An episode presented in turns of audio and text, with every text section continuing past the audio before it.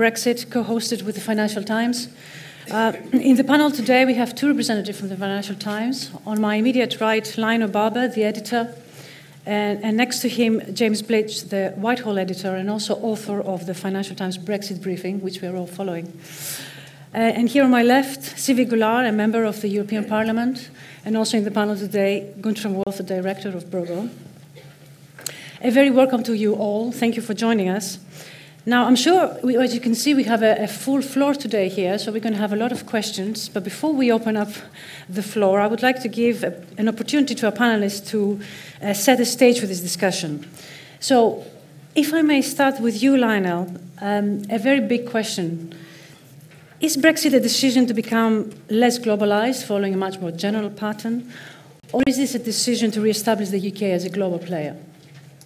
Well, let me just say, first of all, it's a personal pleasure to be back here in Brussels, my old haunt, where I spent six years in the 90s as the chief correspondent. I'm delighted the Financial Times is co sponsoring this event. And I'm also particularly uh, delighted that Bruegel has adjusted the voting weights so that the Brits and the Financial Times have a preponderant voice in this debate. Uh, having said that, the way we're going, ladies and gentlemen, at the moment is that the British are marginal, marginalizing themselves in this debate. Uh, the, the British people did not vote against globalization on June 23rd. They did vote in response to concerns about the level of immigration in this country, in the UK. Uh, they did not vote against the single market. Now, if you look at the important speech given by Theresa May at the Birmingham conference last week, and I was in Birmingham, you will see many passages which appear to support the argument that somehow uh, the British have been losers in globalization. She talks about redressing the balance. She talks about workers' representatives on board. She talks about, or she didn't, but the Home Secretary Amber Rudd talked about listing foreign workers, EU workers working for British companies. These kinds of, this kind of language was, to me, uh, British understatement, surprising. because Theresa May appeared to be turning the clock back, not just on uh, the Britain, a reformed Britain, British economy, uh, going back to Margaret Thatcher, because there has been an enduring consensus since the late 1970s with Mrs. Thatcher, with Tony Blair. Tony Blair talked about uh, preserving the Thatcher Revolution, uh, and Gordon Brown, and then David Cameron. So I don't think this was a vote, but I do think that the political direction, and certainly the tone, is changing substantially. Just one last point. There is an, the British vote was made up of a, a curious mix of what I call uh, people who are strict constitutionalists, people who looked at British membership in legal terms and said, we want to regain control of our sovereignty through British law. We don't like being subjected to European law and the European Court of Justice. And for these people, people like Michael Gove, I would say, well, at least they were honest about their position. There were other reluctant leavers, people who said, well, actually, on balance, I don't want to be European, but they're still internationalists. And then there are others who almost look back not just to the to an earlier era, but almost to the Elizabethan era, the, where we're going to become English privateers, a bit like Sir Francis Drake, uh, going off striking free trade agreements with the Chinese, the Indians, Australians, the Americans, and actually, oh, Europe, well, that can come later, or we'll deal with that.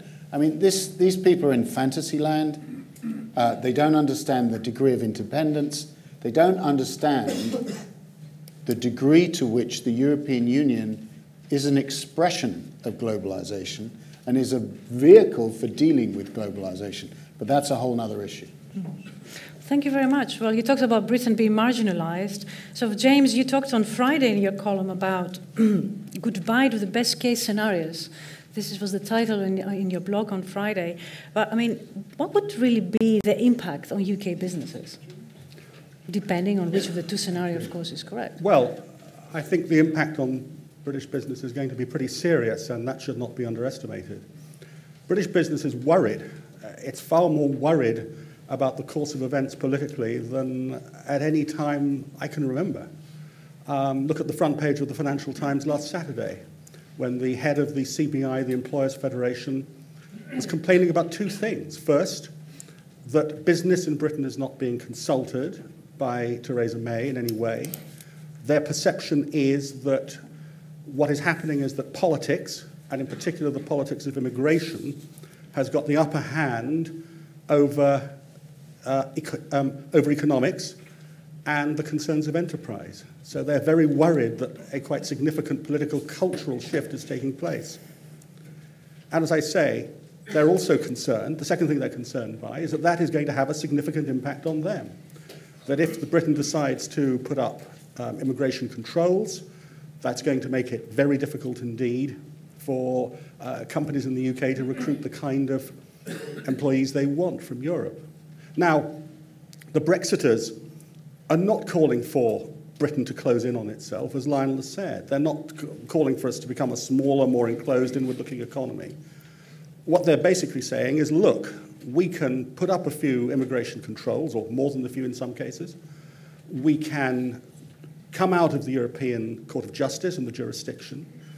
The Europeans are not going to turn around and put lots of tariffs on us because they want to sell lots of stuff to us. German companies, particularly, want to sell 800,000 cars a year. And even if they do put tariffs on us, then we can compensate more than adequately by striking lots of trade deals with non EU states, with China, India, Brazil, and so on. My own view is that they underestimate the extent to which the, UK EU trading relationship will be degraded, and they overestimate what that can be achieved, especially what can be achieved quickly in the trade deals with other states, especially since the UK will be unable, will be unable to do any kind of proper deal until it has formally left the EU, as you know.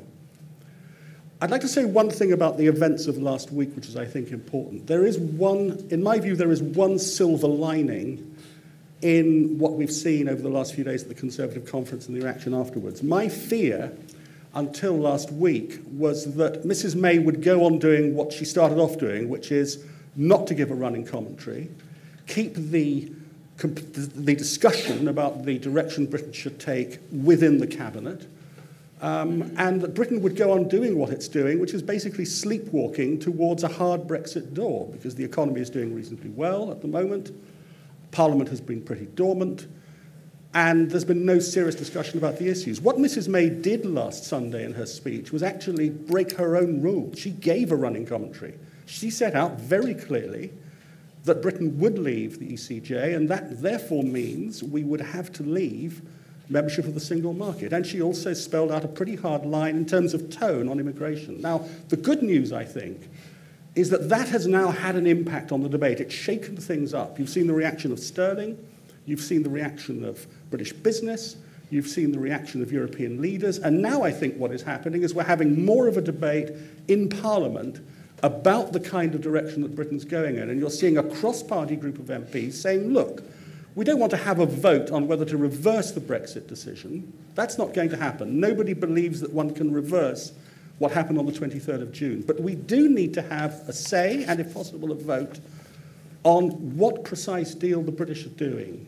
And I think that's good news because I think that if we had just gone on like this and got to the Article 50 negotiation letter next spring and there had been no wide debate, and she'd come up with a hard Brexit position, there would be very little we could have done about it because that would have been the government's pledge. But the debate is now more wide open, and it gives a chance for the public generally to look more closely at precisely what it is the British are trying to do.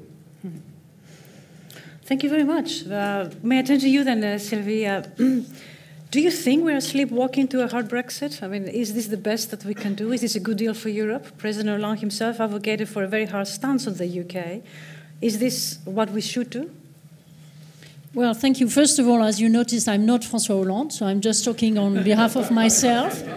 Uh, and I will try to, uh, to give uh, a personal opinion from the European Parliament and not only from France. Um, well, after Theresa May's speech, uh, things are clear on some points. I, I, leave the fact that there might be something in the court, that there might be Westminster. Let's say what she's saying is going to, to be uh, the British position. Um, by triggering Article 50, by announcing that she would trigger Article 50, she is making, she's giving the clear signal that she wants the European Parliament to give the consent to the agreement which is something that went unnoticed, as far as I know, in the British discussion. But it means that there will be an agreement according to this article, and this, article and this agreement will have to be adopt, approved in the European Parliament. So at least it, I'm not saying this for institutional reasons, but I think for the citizens of Europe, it's very important. I remember during the campaign, Michael Gove playing with the idea uh, the UK could uh, find other ways to leave the EU, etc.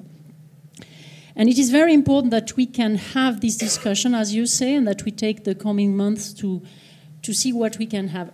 One of the aspects is on the separation itself, on, on the divorce. And here I would say that the positions are quite clear on the continent and in the UK, according to Mrs. May's speech, which is that uh, as the British government seems to refuse the free movement of people the uh, enforcement through the ICJ, there is little chance that we can uh, keep uh, the UK inside a single market. Because, and I insist on that. This is one of the main misunderstandings we experienced with the UK since the 1970s. If you remember, in the 1950s, the UK refused to join the discussions on coal and steel because of the supranational elements included in it since the 1970s, and it was even clear in the Bloomberg speech of Cameron, there is a, this ambiguity on what exactly the market is. And here I'm very happy that uh, quite all the heads of state and government, and Draghi in the Econ Committee, and Juncker, and, and so many others stress that the four freedoms are a package, and that you need common rules and common enforcement if you want to be part of, of it. Uh, saying this is not uh, being negative or aggressive or whatever. It is just the, the, the, the, correct interpretation of Article 50. Article 50 foresees the right for a country to leave the EU. Article 50 does not foresee the right to change the nature of the EU by leaving, which is a huge difference. And actually, if you look at the, the, the agreement uh, concluded in February, uh, February by Cameron, this was the possibility to stay inside with an even more privileged position. And this was refused by the British people or considered not enough a reason to stay in the EU. So, all, on all this, I'm quite sure that um, we are not united on the continent because we are uh, suddenly capable of unity, but it is, it is really the, the, the core of what was built. And I would even add something that might surprise you, but I'm quite sure that for the Eurozone countries, nobody knows what will happen to the euro in the future. Uh, it is still fragile, we still have to reform, we still have to improve the system. But maybe it is because of the euro that we are here where we are. Because it was clear, and I have observed this on many files in the European Parliament, that the UK was not at ease. The, the, the, the message spread by, by Tony Blair, we want to stay in the driving seat, etc., etc., was less credible when, of course, you have such a project that requires supranational elements. Of course, I would not say that uh, in France, in Germany, in Italy, and everywhere, everybody is completely at ease with the supranational nature. But if the euro is to survive, it will have to be uh, to be backed by even more supranational elements of uh, lawmaking, of enforcement, of risk sharing, of budget, etc. So it is clear that now we are observing a divergence that, in my opinion, goes beyond Brexit. And it will be also a question for our countries. because the discussion is very much focusing on, on the UK, what is the UK thinking, what is May saying, but of course, part of the answer is on the other side. Then uh, another a word on not the divorce, but the future relationship. And here, um, I really appreciate what, what, what you just said because I was really scared by the speech of Theresa May in Birmingham, not on the European side, not on the European aspects, but on what it means for the relationship of the British population with itself, uh, the, the openness, the, the idea that uh, uh, the Prime Minister of the UK is saying that citizens of the world are citizens of nowhere, uh, that all we believe in, and here I must say it's not at all Schadenfreude. I really think that we are facing a challenge wherever we come from. Either we manage to defend an open society, in which, of course, you have to put some uh, rules and barriers and regulate migration, etc., but where you really believe that human capital is of the utmost importance and that you improve the quality of your companies, of your political system, of your societies by mixing people with different origins, respecting the rules, the rule of law, no doubt on that. But either we stick to this or we are all going to enter with uh, Le Pen in France, with the AfD in Germany, with some others in Italy, and etc., etc. Then we, we would enter a phase in which the type of society we believe in is going to be in danger. And that's the reason why, for me, it's difficult to look at the future relationship beyond the divorce if the divorce is coming and happening, and I was for Remain.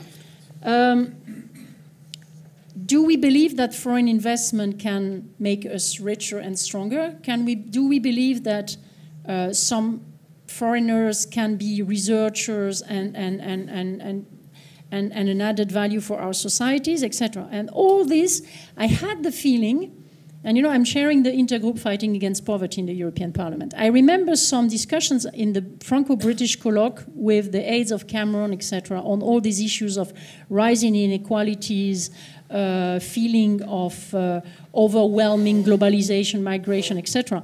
The, the very sad thing is that maybe there were some solutions in the UK by some changes in the politics in the UK without leaving the European Union, and that the way uh, May is describing what she intends to do after Brexit seems to me something that could have happened uh, without going so far, and it is also a lesson for all of us we should be very humble. What happened in the UK could happen elsewhere, and uh, and we should really be aware that what is at stake is to defend our Western open societies.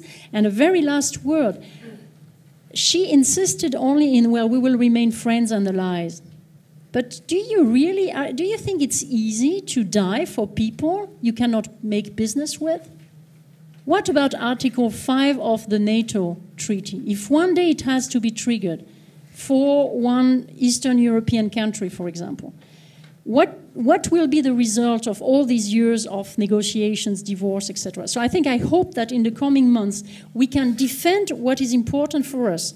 And on the side of the European Parliament, we will defend the integrity of the single market, the enforcement by the Court of Justice, the common rules, and also a, a symmetrical solution, whatever the solution, should not be asymmetrical. That's the reason why I disagreed so much with the non-Bruegel paper written by uh, by uh, by Guntram. Sure. But uh, non-discrimination. But above all this, there is something more. It is the, the question of the type of society we want to live in, and maybe also our security.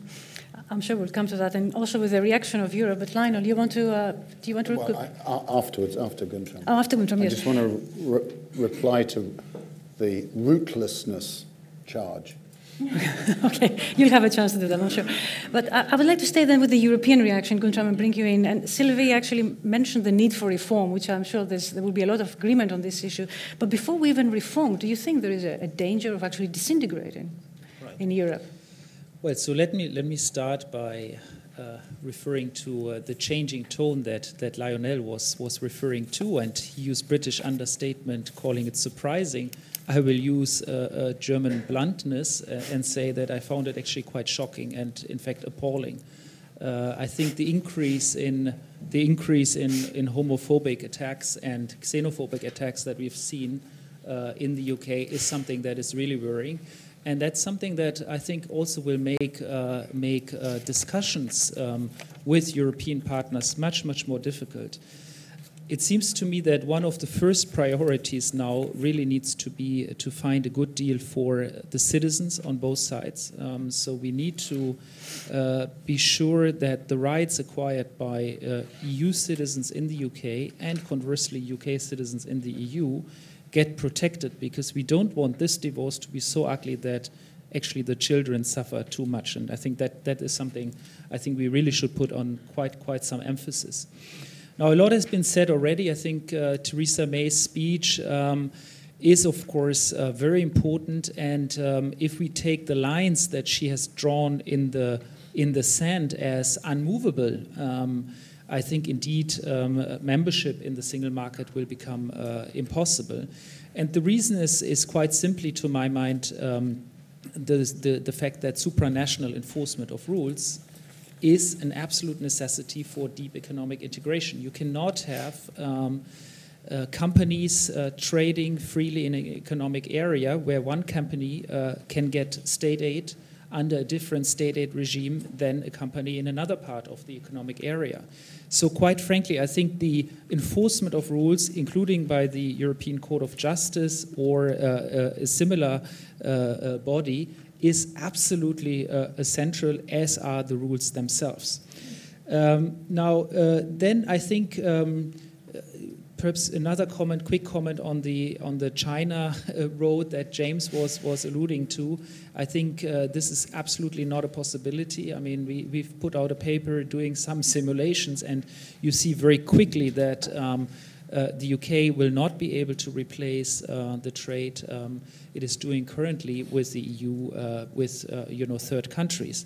But conversely, also of course, Europeans have an interest ultimately in the long term to preserve as much of the economic relationship um, as we can, um, because uh, let's not forget, uh, we also export a lot there, um, and we don't only export, we, we trade in services, we have universities, uh, collaboration, and so on. And so the West and you know, uh, let's say the Western world or Europe will be weaker if we have a much uh, a very ugly divorce. So uh, it seems to me we need to find the right balance between a very ugly divorce um, and uh, and one that would sacrifice our principles. And and I guess that's where uh, Sylvie and I have have a have a disagreement. Um, where I think that um, on the free movement of workers, um, uh, there is a possibility to, uh, to put some limits on it for countries outside of the European Union. And let me be very clear it's only for countries outside of the European Union. Inside the European Union, it is a part of uh, the, uh, the political agreement, it is a political achievement and it's actually a political benefit and an economic benefit to have that kind of mobility. But I do think that um, we can have a very deep economic integration in goods, but also in services, without 100% uh, uh, free movement uh, of, of workers.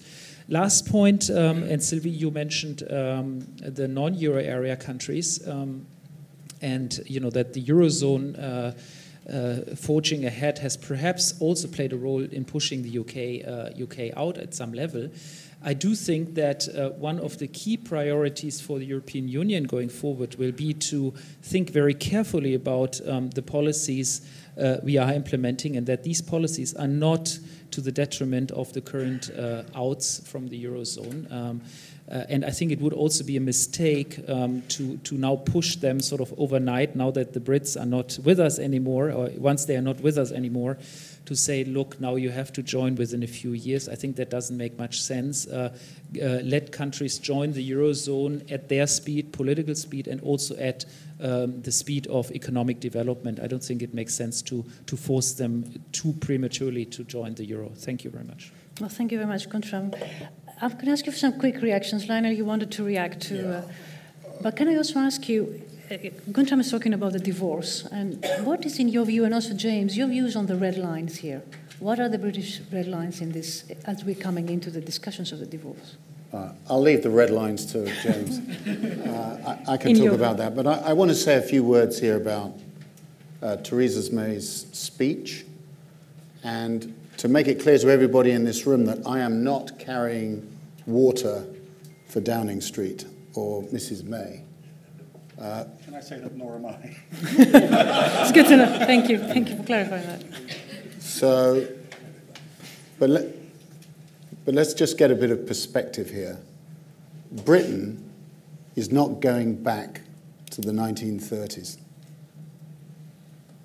Some of the reaction and remarks in the wake of the June 23rd referendum were distasteful, uh, shameful, but this is the result of referendum campaigns. This is what happens when you take away responsibilities from representative government. Now, Theresa May's speech was not aimed at this audience. It wasn't aimed at the Financial Times either, or indeed the financial markets. It was aimed at the people who voted for Brexit. It was aimed at the people in that hall who, for whatever reasons, feel marginalized, ignored, and who are deeply suspicious of the European Union and are frightened about immigration. And by the way, a lot of those fears are shared by people on this continent. We're not the only people who've suffered from xenophobic attacks. If you have the most serious migration crisis since the late 1940s and the kind of radical Islamic terrorist attacks, which you've suffered worse than us, but we had in 7 7, this undoubtedly stokes people's fears. They're real. And Mrs. May, who, by the way, the most important thing you need to know about Mrs. May is that she's a securocrat. She spent six years in the Home Office worrying about terrorist attacks and immigration. This forms her worldview. If you asked her two of the most important countries in the world, she wouldn't say America and China, she'd say Saudi Arabia and Pakistan. So this is where she's coming from. Now, the other point to bear in mind is look at what's happened to British politics in the last five years.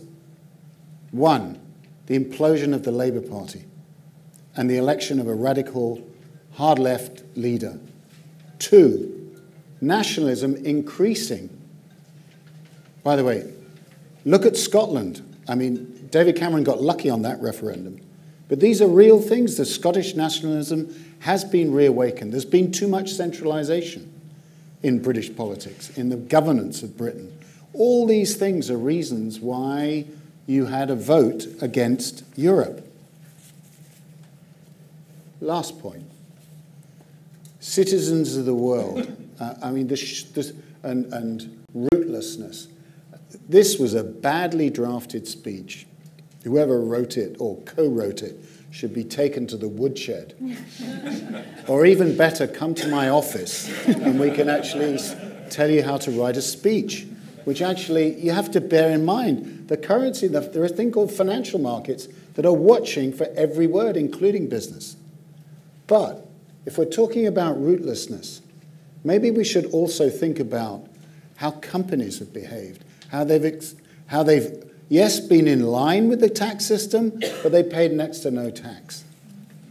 And there's a certain rootlessness there, where, where companies have not been rooted in the community because we've been living in the age of globalization. Now, the big question is has globalization peaked? Are we going to go back? If Britain is moving, maybe. What we certainly know, and where Mrs. May is correct, but she's not expressed it well enough, is that certain aspects of globalization, that you can't have a complete free for all. So, yes, in conclusion, it is true that Notting Hill is not running Britain anymore it's Northamptonshire. And if you've ever been there, it's very different from Notting Hill. Yeah. Thank you, Lionel.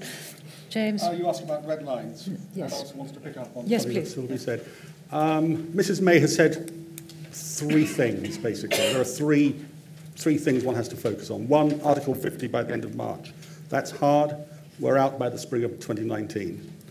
The second thing is no ECJ jurisdiction. That's really important because it means no membership of the single market. I think in the Bruegel paper, you came up, I think, with a very elegant way of approaching this question on the ECJ, basically saying there are certain areas in which there has to be some jurisdiction, and if you're going to have single market access for financial services, then you, you have to accept some of it. Not everything. You can perhaps monitor ECJ laws in the House of Commons and have perhaps a bit more power to look at. But anyway, I think you, you tried to bring a compromise on that.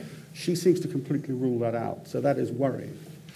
On immigration, the rhetoric is hard and by and large, as Lionel has said, unspeakable from, from last week. As you said, Sylvie, this stuff about citizen of the world has no citizen at their home is, is I mean, I think somebody should read some history books. But anyway, that, that's clearly appalling. Actually, in hard terms, what the British are saying on migration is still very fluid. Think, think, sorry, things are very fluid. Um, we, she has said we're not going to have a work permit system, an Australian style work permit system, so that's out. Uh, an Australian style point system. We're going to move to a work permit system, but exactly how that is defined is still very much up for debate.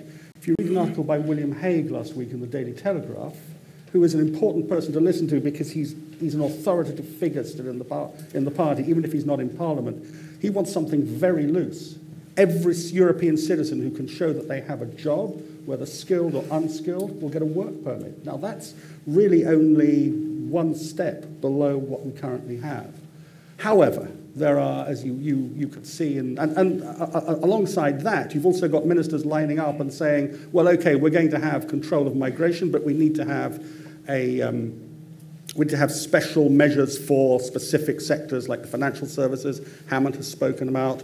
Sajid Rav Javid, another minister, has said we need to have special privileges for construction workers. But then you've got other ministers who say we can't allow any foreign doctors into the country, we need to train up our own. So it's all very fluid. There's lots of rhetoric, but I'm still unsure where that is going to land. Um, and if the Hague point comes through, then it is actually pointing towards a soft Brexit. Um, I very much agree with something you said, uh, Sylvie, which is that if one takes a hard look, look, a look back over time, the period before the referendum, many of the things which led to a no vote are the product of domestic public policy failure in the UK, which we should have dealt with, rather than the European Union. We don't build enough houses. We have a secondary school system that doesn't work properly. We don't spend enough money on infrastructure. We have, as Lionel has said, a country which is heavily centered on the south with a much more impoverished north. All those things require strong direction. And where Mrs. May is right is she says you actually need a strong state to deal with that. You need more state intervention. And if she's addressing those points, I understand and sympathize with it. My problem is that if you want to have a strong state, it's also going to be a state that's got money. And if you're going down a separate set of policies which basically say we're going to shrink the City of London and we're going to cut inc- uh, tax revenues by 10 billion pounds a year, you're not going to have the money to bring about the kind of change you want. So there is a fundamental contradiction between what I think is her justified approach to reconfiguring the balance in the UK economy and the way she is approaching things vis-à-vis in the international scene. Thank you.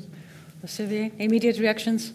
No, I mean, no, I was thinking that this week, the French magazine Le Point put Mrs. Thatcher on the front page, which is amazing because I have the feeling that our countries are moving through cycles where you might rediscover the state when the French but don't worry, it will not happen, seem to rediscover the market. But this was just a small joke. Uh, uh, as, as a French liberal, one of the things I'm afraid of is not that for the UK there is a rebalance, it is that how people who live already in a country where maybe the state is too. Uh, too present or are, are going to use this type of argument. But this is a, a very French remark.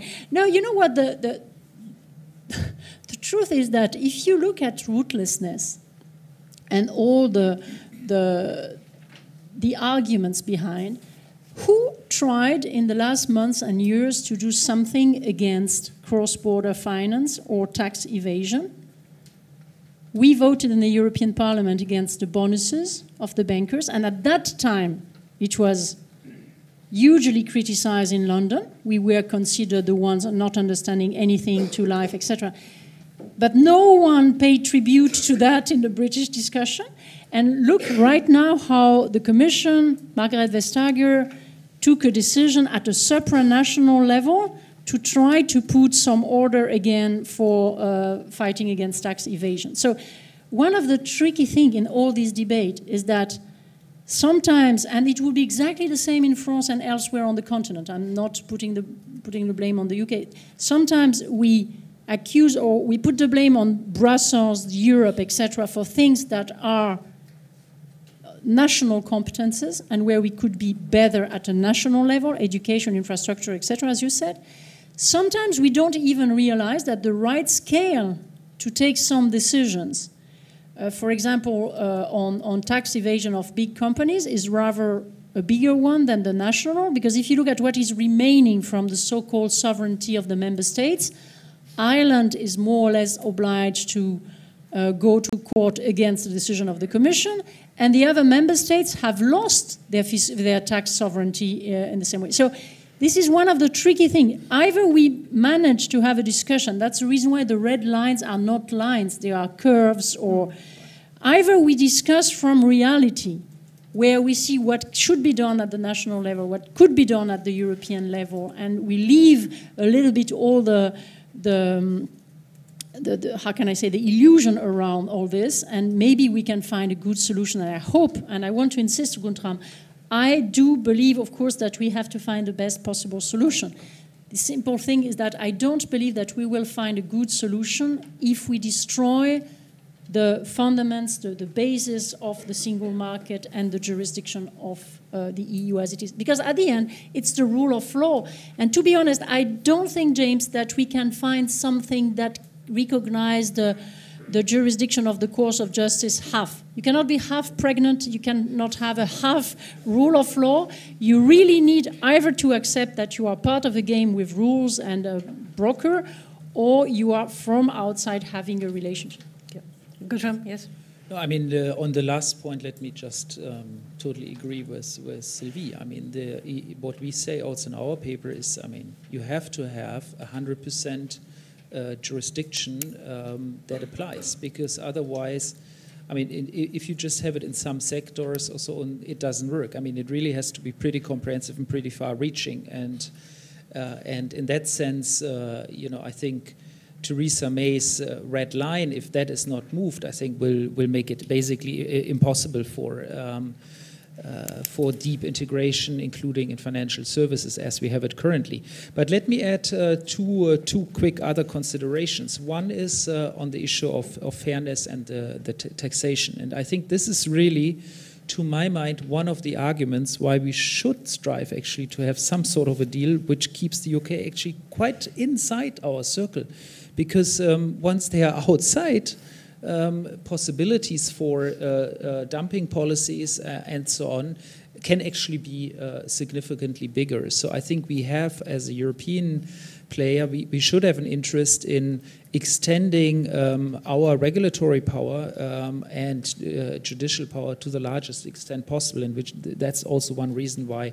Uh, I, have advocated a relatively soft and close relation with the UK after Brexit. Uh, my last point is, uh, and, and, James, you talked about um, the development of the UK economy and that the UK economy needs a lot of supply side reforms, helping the North and so on, and that the resources wouldn't be there. Now, there's one, um, once Brexit happens and the financial industry moves, now there's one counter argument, which is, of course, uh, the exchange rate. And um, we know that the exchange rate is now down 16% or so since June 2022 uh, against the euro, and that is a very significant boost to, uh, to uh, the, the competitiveness of, of British industry. And it seems to me that uh, perhaps uh, what we are seeing here is a correction to uh, uh, a previous comparative advantage that was result, sorry, sort of a Dutch disease kind of problem uh, resulting from the strong financial sector that the UK had um, and that uh, is now getting corrected. So actually, um, with, a, with a weaker financial sector, your exchange rate will be weaker, uh, and therefore perhaps some of the other industries uh, can strive more easily. perhaps if I can add to this, that the UK has got a current account deficit, so that adds a completely different type of problem actually to this adjustment that you're saying. But uh, let's open up the floor. I'm sure there's a lot of questions that uh, Let's collect two or three questions from here at the front here.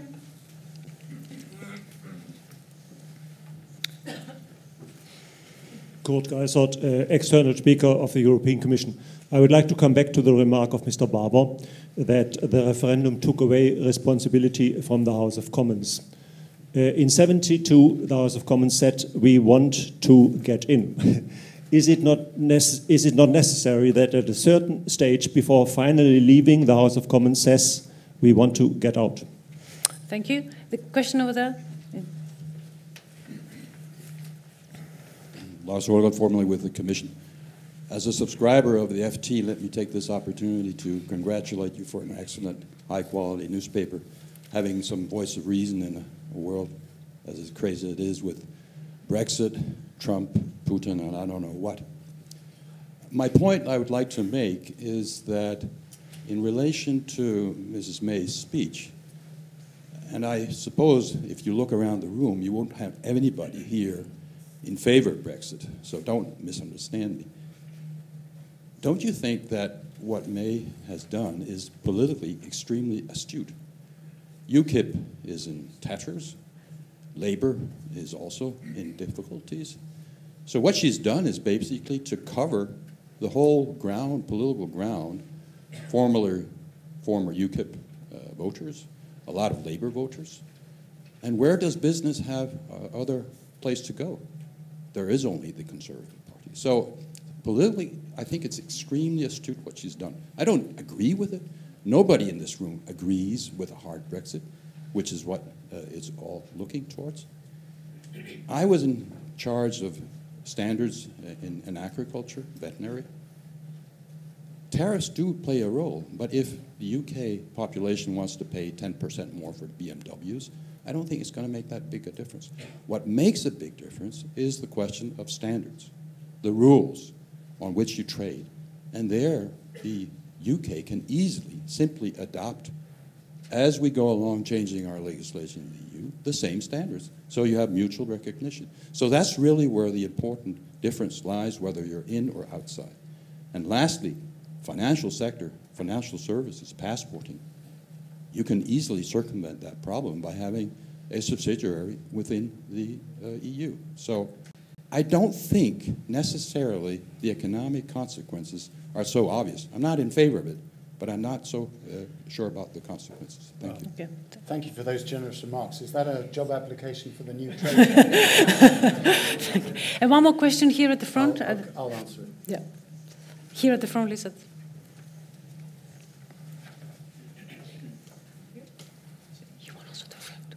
Thank you. Um, Pieter Cleppe from Open Europe.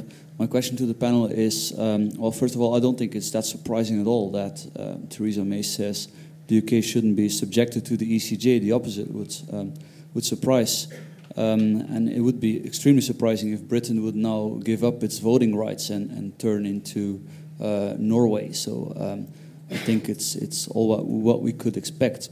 Um, uh, my question to the panel is the following. Um, in two years' time, the question will be whether, whether we'll have some kind of a five year temporary arrangement whereby Britain sort of gives up its uh, voting rights for five years. Strikes me as very unrealistic, but um, maybe I'm wrong. Or if we'll just see an extension of Article 50 until um, the day that Britain can enter its new uh, status. So, what do you think of the two outcomes is the most uh, likely? Thank you. Okay, well, let's, uh, Lionel, I think we should start with, okay. uh, with you. Uh, let, let me just take that, and James may want to come in.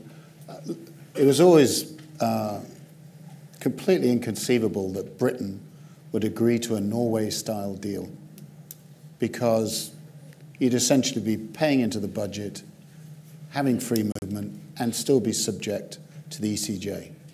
So you're quite right. I, I do think that Mrs. May's comments about the ECJ are a red line, but this is a first position. And what they, I think, are, will be looking for is some kind of bespoke arrangement to be defined, and the devil really is in the detail. And they want and need transition agreements. That's, that word has just not appeared so far, but it's going to appear. Now, of course, it'll be really difficult. It's going to be really bumpy. The European uh, 27 will have their say, but this is where we're heading, okay?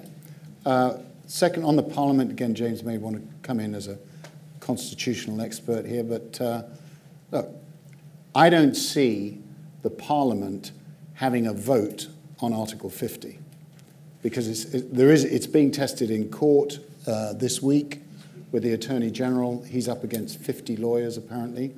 Uh, but the Parliament, in their infinite wisdom, voted six to one in favor of a referendum. And just in case anybody is in any doubt, uh, the Financial Times accepts there was a vote, they won, we lost. We're not trying to turn back Brexit. And in fact, it's incredibly counterproductive to suggest as much. It's wrong. Now, two, three years down the track, by the way, it could be quicker if we really careen towards a hard Brexit, I would very much hope, very much hope, that the Parliament, just as the European Parliament, mustn't forget the European Parliament. By the way, you won't sell a lot of newspapers. Setting try. up the. Please try. But, but the point is, yeah, the Parliament, as the European Parliament, should have a vote on the ultimate deal must have a vote. Well, we'll see what happens. Then just, just finally on Theresa May and occupying the centre ground. Um, I, had, I had a conversation with Sir Tim Bell in, after the first television debate with David Cameron against Michael Gove. And I thought Cameron did very badly. And Tim Bell said to me, You know, one of the reasons we got a chance is because Blair just had this huge, fudgy middle ground, center ground, and essentially the extremes or the, the people in the fringes were ignored. And that fringe has got increasingly frustrated to the point where we are now. I think that it was tactically, tactically astute for Mrs. May to, do, to say what she did last week. But in strategic terms, in the way it was viewed outside, was very damaging. So, uh, and I, I want to emphasize, that speech was delivered for those political reasons. It's about positioning a prime minister who is unelected, right, elected by the party, but not in the election, not in a general election, who's got very specific new ideas not sanctioned in the manifesto, about the future direction of the country. She wanted to set out her stall. So this was a great way of doing it. But it ignores the outside world. Question is, how is this change in tone and some of the things, the ideas that she has, going to translate into policy? That is the key question for business and for the future strength or not of the UK economy. But if I may pick on a point, you said that two years down the line, the Parliament needs to approve of the deal that will have cut. I said sh- should hopefully approve. I mean, I'd be shocked, even appalled. but what kind of dynamics does it set? Because, I mean, two years down the line, uh, what incentives does this side of the channel have to strike a good deal? Well, suppose it's not a good deal And suppose it's not accepted by the Parliament, then what? Let me just sort of. Yeah, go on. Can I, uh, just to, to add to what Lionel Yeah. said. I, the situation as it stands is, is as follows. There will be a vote in the House of Commons and in the House of Lords on what is called the Great Repeal Bill, which is a piece of legislation which will bring the acquis back into UK law and then allow ministers to strike out what they don't want.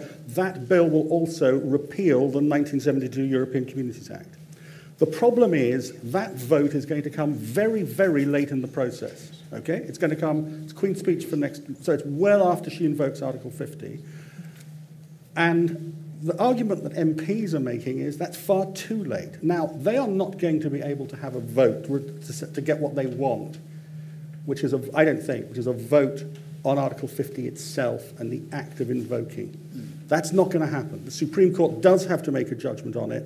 I'd be absolutely astonished if the Supreme Court took on the Prime Minister on a matter of this gravity. So that's not going to happen.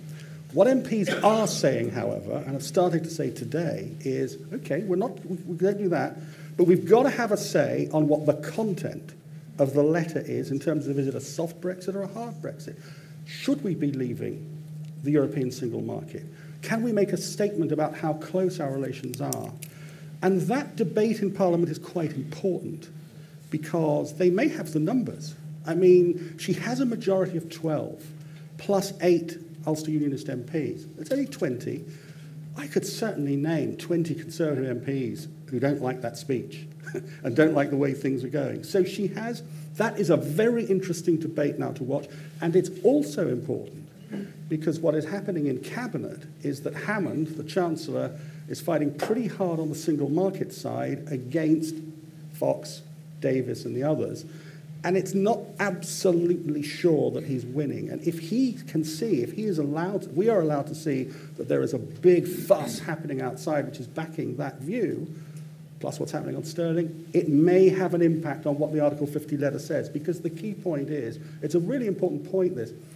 Once the Article 50 letter is written, it's not only telling the Europeans what her position is, but it's a pledge to the British people. And while there may be give and take, as she says, she's committed to that. So it's really important how the debate develops between now and the end of March. On the other point that was made, is she politically astute? It's certainly true that she is master mistress of the field at the moment. Labour is still in the doldrums, unlikely to be elected in my lifetime. UKIP, I don't know what. UKIP, um, I don't know what UKIP is anymore. I mean, but it's certainly going through in the deep doldrums. So she is at the, at the, at, at, at the head of a very wide consensus in, in, in the political sphere. The trouble is, she's got to carry everybody.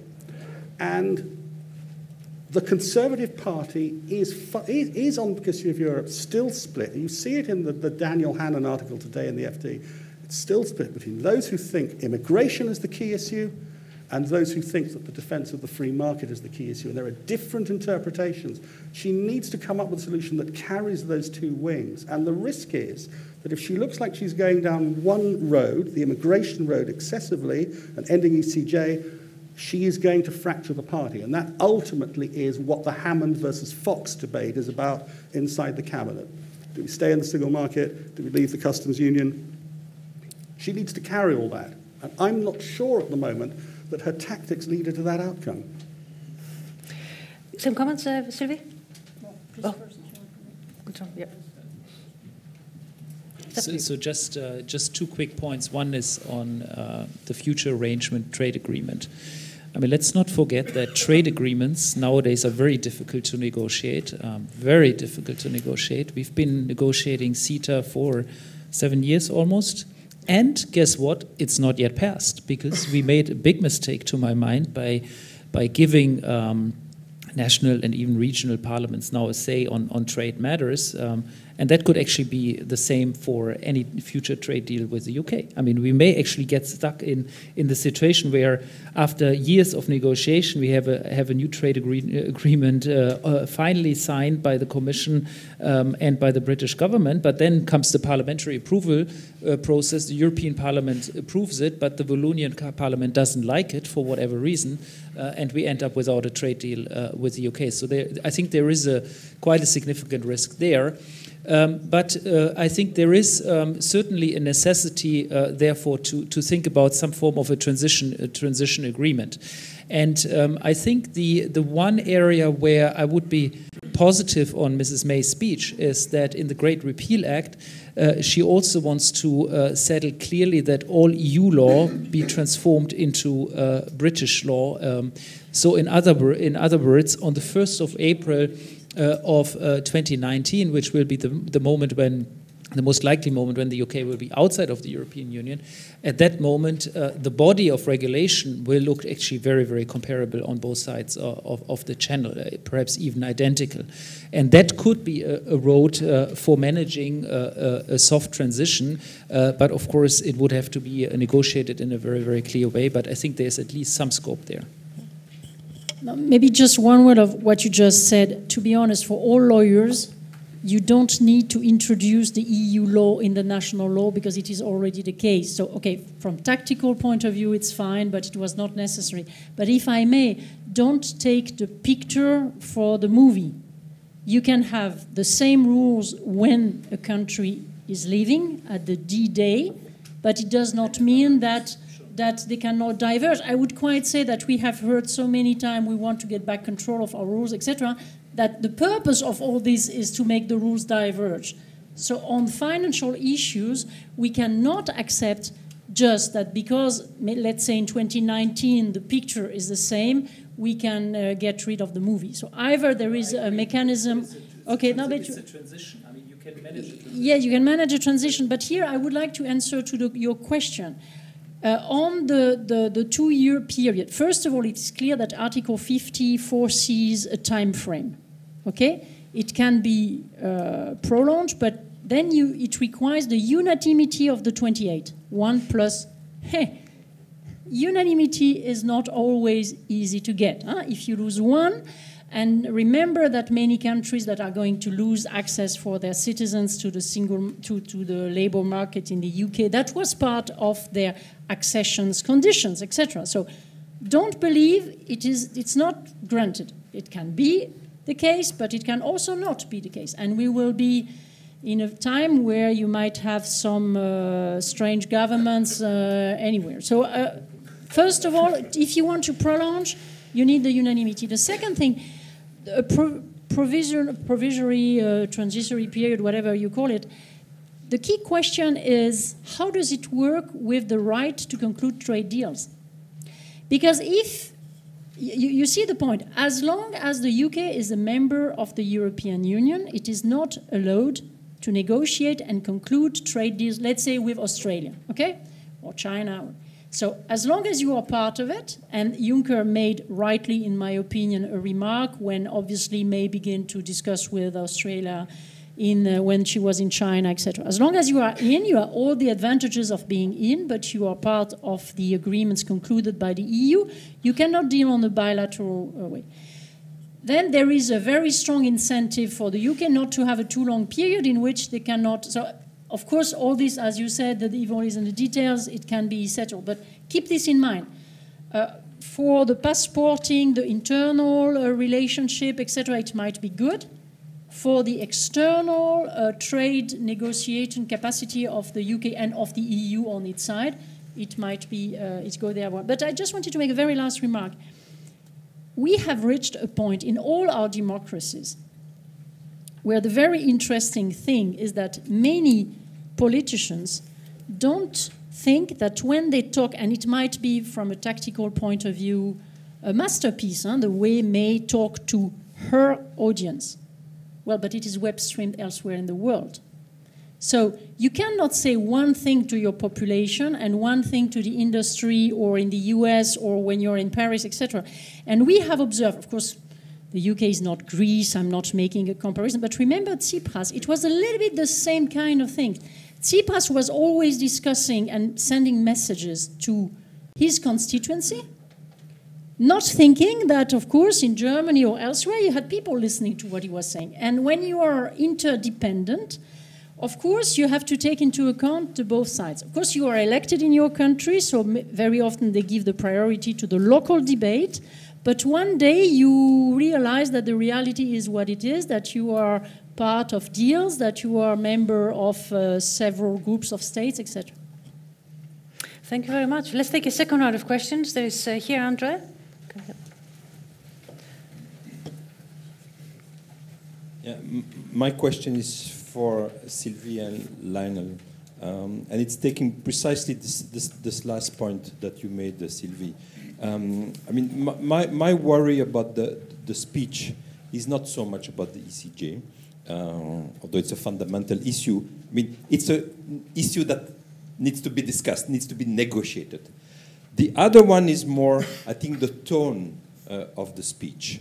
And uh, that was the appalling part. It was not what the statement about ECJ. I, I would not put that as appalling. I would say, you know, it's a red line, and you know, what do we negotiate? But on what was appalling, it sort of was, as I said, the, the, the, the general tone that was said. And my question to, to, to the both of you, um, I, I think you, you, you, do share uh, the view that you know we can get into a real lose-lose uh, scenario here.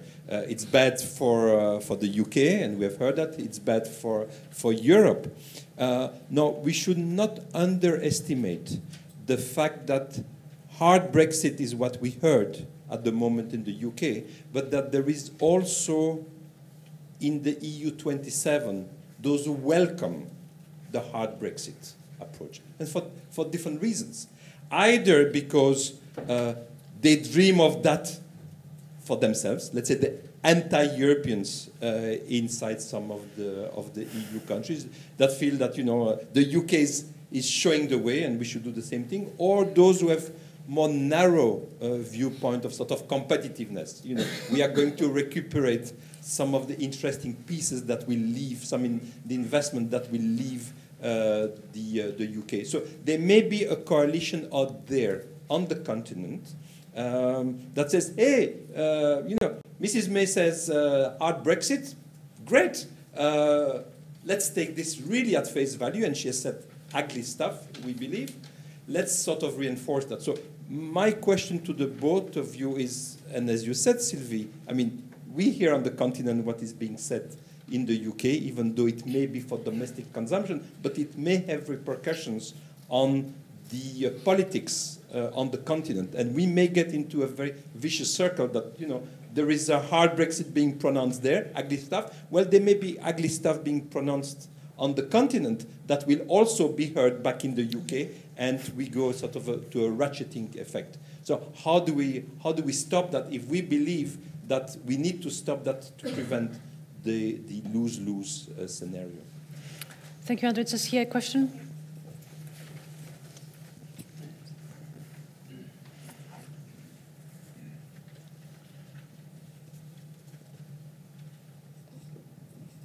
Thank you. Uh, Phil Middleton from uh, EY.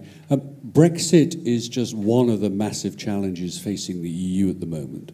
And if we could just put it to one side, uh, could I ask the, the, the panel's view on their f- five year vision for the EU 27, if you like? You have these fractal planes developing at the moment between members of the Eurozone, non members of the Eurozone. Those in favour of austerity, those against austerity. Uh, those in favour of immigration, those against immigration. There are a whole number of different visions of what Europe might be um, welling up uh, and are going to come to the fore in a whole range of elections, uh, certainly over the next 18 months. And in many ways, the EU's been too successful. Uh, its post war record has been achieved. It's had phenomenal success, both in political arena and the economic arena. And there's a sense of it, it is casting around for what next. So I suppose my question is, do you see things continuing muddling along as they are? Do you see a two-speed Europe? Do you see an integrated federal, united federal states of Europe, perhaps detaching one or two other countries? Um, what is your vision? Where do you, where do you see it going? Thank you. Uh, any more questions, or we can bring it back to? Oh, here. We just got one third question here. Uh, we can just here, here the front, next to Andrew. Thanks very much. Donald Ricketts from Fleishman Hillard. James, you were saying that the good thing about the May speech is that it opens up a genuine debate on the options facing the British with Brexit. But when I hear this conversation, it's hard to see what real options there are for the UK. Implicit in that is that there is a version of events which could lead to a soft Brexit, which means continued membership of a single market, presumably some sort of jurisdiction of the ECJ. Presumably, then there would be a desire for some continued involvement in the rulemaking, whatever the implications are in terms of votes that would be. There would need to be budget contributions involved in that. So we go down a route which looks like we're reversing the outcome of the referendum. Is there, a, and I'd like to hear from the panel, is there a version of events which actually is recognisable and credible, which is a soft Brexit? Does it just involve new, a hardened version of the Cameron deal on immigration controls? But from what we're hearing, it sounds like that's not on the table.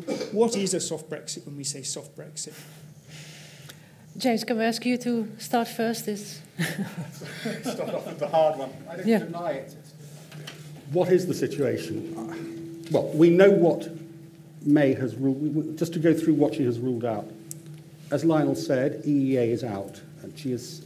That's very clear for the reasons that, that he set out, namely we would be rule takers, not rule makers. Um, we would have to contribute to the EU budget. Although notice the EU budget contribution this year was one that is no longer discussed in the UK. That is something which the British are now considering putting on the table. Um, so there is that. And on the other side, I assume that when she says we're not going to take what's already there, we're not going to ha- we're going for a bespoke deal that we're not going to fall onto WTO. So we're looking at an FTA of some kind. Um, now, the issue of migration controls is clearly a difficult one. You've raised it in the Bruegel paper. But my assumption is that we would be looking for something which is a little bit harder than what Cameron was offered, okay, as you have said. So there'd be something along those lines. In return, there would, this is what I think ideally people would want the UK to do. We'd go down the road of, on financial services, um, we're not going to want equivalence in the UK. We're going to want, and we're, we're not going to be necessarily members of the single market, but we would like a deal which is going to create some kind of situation in which there is very privileged access, but at the same time, some kind of discussion between the UK and the EU 27 on rules. So we aren't rule takers on, on that. So that is a possibility. So that is something that they would go for. Now, it's stretched. I'm not suggesting it's easy, but that is the kind of area that one would want to go down. Uh, now, at the moment, all I'm saying is, I think she said something very hard on ECJ. I, am interested to hear what Andre is saying, that actually you think that is negotiable. That, that's interesting. That, that, that there might be some movement, I don't know. But those are the kind of sensible things that one might, one might go for. And that is, I think, the kind of debate that has to happen. There's a very important debate on the customs union. That's an, an issue we haven't raised at all. It's probably it's the potential flashpoint in the UK. I notice that Hammond is still not ruling out remaining in the customs union. Now, there's a lot of people who think that's absolutely crazy. The idea that the British are going to be out of the EU and stay in the customs union, therefore accepting the external tariff set by the EU and just not being able to do anything about it, a lot of people think that's absolutely crazy. I accept that's difficult. That said, the frictional costs are enormous for UK companies. So what I'm saying is that there is, I think, still, I think what May has done is at least galvanize the debate, that we're no longer sleepwalking, and that is the kind of area we ought to be looking at. Um, whether it is possible, you have obviously wrestled with it in Bruegel. I still think, I think it could be possible, but um, we have to see. Okay. Uh, let, let, me just add a couple of points. Um, my vision for Europe, um, my name is not Jean-Claude Barber. Uh, I don't have a that kind of role. But I do think, one, regain control over your borders. Two, deal with the internal security threat, which is real. Three, deal with un- unemployment, youth unemployment. You say the European Union has been a great success story? Yes, but this is manifestly a suboptimal currency area. This monetary union is not working. I could go on. But I don't need to, and we should recognise that. Uh, hard Brexit, soft Brexit, you'd think we were talking about eggs for breakfast, soft boiled, hard boiled. I mean, the fact is, the fact is, it's going to be rough, very rough, because you're talking about 27 countries, you're talking about sign offs by the institutions, you're talking about deep vested arguments about money. We haven't talked about money, the paying into the budget, future commitments, all that. It's going to be a total bagarre, right? Absolute mess. It's going to be really rough. Currency markets, markets are going to go up and down and everything else. Goodwill, we hope there's some, but you know, but it's that's the way it is. So what can we do? I think we have to recognize that this is an uncharted journey. We don't it's never been done before. Nobody's left. 28 countries have joined. Nobody's left. This is totally new. So, I'll make one minor prediction. The British will want, and I would argue, with some bit of here, there, a deal. A deal where it's not a brutal, bloody brut, uh, divorce. It's not interest, not in the interests of Europe. It's not in the interests of Britain. So you've got to get to a position where we understand we're going to have to give some things up. We're definitely going to have to give some things up in the single market, including financial services. City euro clearing, there's still some people think we can stick to keep that. It's gone.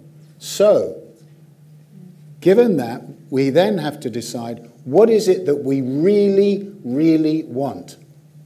I would argue, knowing something about the city, passporting really matters. Matters to the Wall Street investment banks. If there are any people in London who think, well, it doesn't matter, let the investment banks go, that's a serious hit. And by the way, you know what James said about contribution to DGP in terms of tax revenues from the City of London, it matters. It's the one thing we've got, along with a few others, that's world class. I know you don't like it sometimes, too Anglo Saxon, too bad. It matters. So we have to decide what do we want, and we want a bespoke deal. Now, last thought.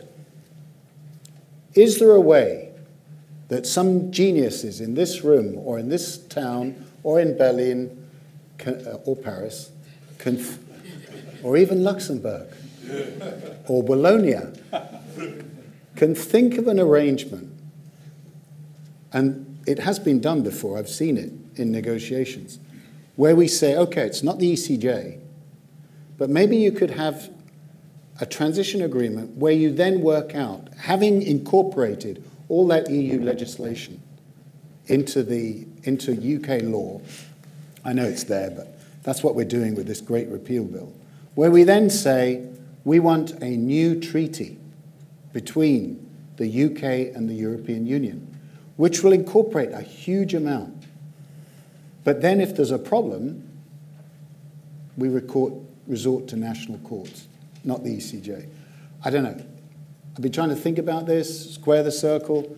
Something like this has to be done if the British are not just going to be caught, severed, and float off into the Atlantic. If I may, I'm completely against this type of muddling through. I remember your debate. I made a Remain campaign in the UK. One of the main arguments I've heard in the UK, as well as on the continent, is Europe is too complicated. So I will really ask the creative minds on the continent not to be too creative. We have at the end to have something we can sell to the people. Something where you can say, well, here are your rights, here are your duties, you accept the duties, you have the rights. But to be honest, uh, Lionel, I would like to find something, but we should not enter into territories where at the end, not only we for us keep the European Union as it is, but we make it even more complicated to keep inside people who have freely decided to leave. So be adults. You can have your cake and eat it. You have decided to leave. Mrs. May is always sending messages where she's stressed, we want to get back control, we want control, etc. Then it means that you are on another track. And then what we have to think is how we can make an agreement, as you said at the end, between a third country and the, U- and the, and the EU, but not invent complicated structures inside the Commission, inside the Parliament, inside the Court of Justice that makes it impossible to me to go to my voters. you don't think that the arrangements with Greece right now are not complicated and imaginative? But it I mean, exactly it the is reason why we are losing is the not- citizens. It is not quite so Cartesian as you think. Yes, but it's the reason why Yeah. we are in such a mess. Okay? So if we have to draw, I try to draw lessons from the euro crisis and from the UK debate. One of the main message is that we have to deliver and to be more simple. So we should not be too complicated. And if I may, for example, on migrants, you can even add something more than just the EU UK relationship. In a country like France, what is happening in Calais will have a huge impact on the negotiation with the UK. Uh, I'm not at all, I don't belong to the people who try to make things more complicated. I think France should have taken uh, uh, more from the, the common burden in Europe, etc. But I can tell you that there are also specific reasons in some member states to have a very complicated uh, negotiation above all the European aspects. Because in France, we organize the border control for the UK on the French territory. This is not something that is going to, to, to continue when you look at the way the debate is evolving. And once again, I would not put oil on this type of fire in my own country. But keep it in mind, it is a very hot issue. Because if I may, since the beginning of the UK debate, I have the feeling that in the UK, people consider they have voters, they have to be accountable for them, they have to take into consideration their public opinion. We also do have a public opinion. And many people on the continent is, above all in France, I must say. Why? Because of Le General de Gaulle in 1963. And if you read again his press conference, it has left in the minds of many people something saying, well, we should not go too far away to please the Brits. It happens in the 1970s. We tried to uh, live together. Now you want to leave again. I have the feeling, maybe I'm wrong, and I will be on the side of the people trying to help to find a compromise. But be careful. You have people who are simply fed up now. And they say, enough is enough. We have done our best. Now we go on another track and let's try to be clear. So, to be positive on what is the future, of course, we have a lot to do in the Eurozone and for the competitiveness. We will only have jobs if we are serious, but also serious with the single market. Because in the last year, we were not serious enough with the single market. If you remember the Monti report 2010, it was not implemented, and, and it is a pity. And on digital, we talk, we talk, but there, are there is little action. So competitiveness, and, and it's not only a Eurozone issue, of course, it's uh, for the 27. And I agree with Lionel on the huge importance of security internal and maybe external. We are, if there is a, a, a, field where we are all sleepwalking, or it is the external security and defense. And here I would like your defense minister to leave us do what we want to do on the continent. Guntram, your vision on Europe. Yes, uh, so first of all, I think it's great to raise that question because um, I think we need to be very much aware that fixing our internal problems is really the priority number one. And there can be no substitute for not fixing our internal problems. There's no such thing as a bad deal for the UK that would keep everybody inside happy uh, with an unreformed EU. So we have to fix our problems. Um, that includes the Eurozone issues that have been discussed, that includes the defense issues, uh, external borders, uh, internal uh, issues. I think these issues we have to work on, and uh, irrespective of Brexit, we, we, we have to work on. And I think we've, we've written a lot on how to reform the Eurozone. Please go on our website, there's, there's zillions of papers out there, um, so I, I, cannot summarize uh, all of them now, but I think it's, it's really important. Now, I have to say, um, Sylvie, I would take a slightly different uh, stand on um, sort of um, different uh, degrees of integration. Yeah, and I think Guy Verhofstadt, if you if you read his report, I mean, he also talks of uh, uh you know associate agreements for those outside. So some sort of a two-speed Europe. I think is going to be unavoidable. I find, frankly speaking, the current position of um, the European Commission that there's one speed for the European Union, which basically should hold from the north of Scotland to actually the Syrian borders, because let's not forget, Turkey is supposed to be an EU member. And you know, then people switch off the microphone and sort of say, "Yeah, but we don't mean it." Yeah, but come on, we have I opened, about it in we have opened, we have opened uh, uh, uh, um, accession negotiations with Turkey as a full EU member. And I think this is not going to work. Uh, we will have to have different levels of integration. And I think for that, you need a core, and the core needs to be reformed. It needs to be stronger. The core is the EU, and in the EU, it's the Eurozone, obviously.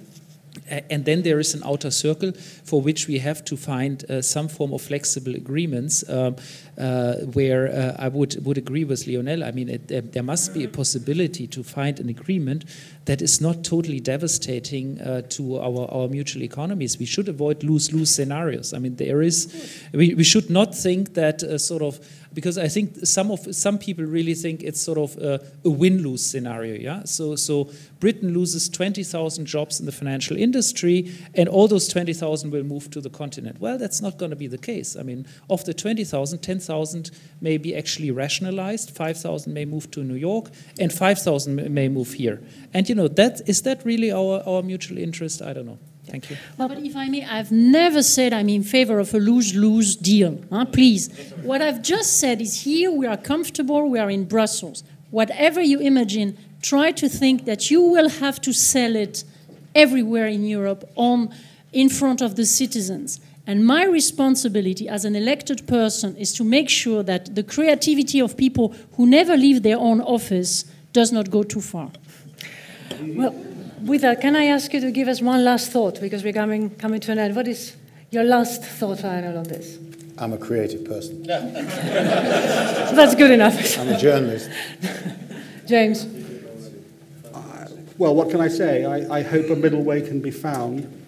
I think listening to Sylvie, my one thought is that the British have got into a bit of a mess, but Europe's also got to make sure there is an orderly end to this. I mean, I'm very struck by the end of the Japanese government paper that came out in September. They don't, they're not addressing just the UK, they're addressing Europe as well.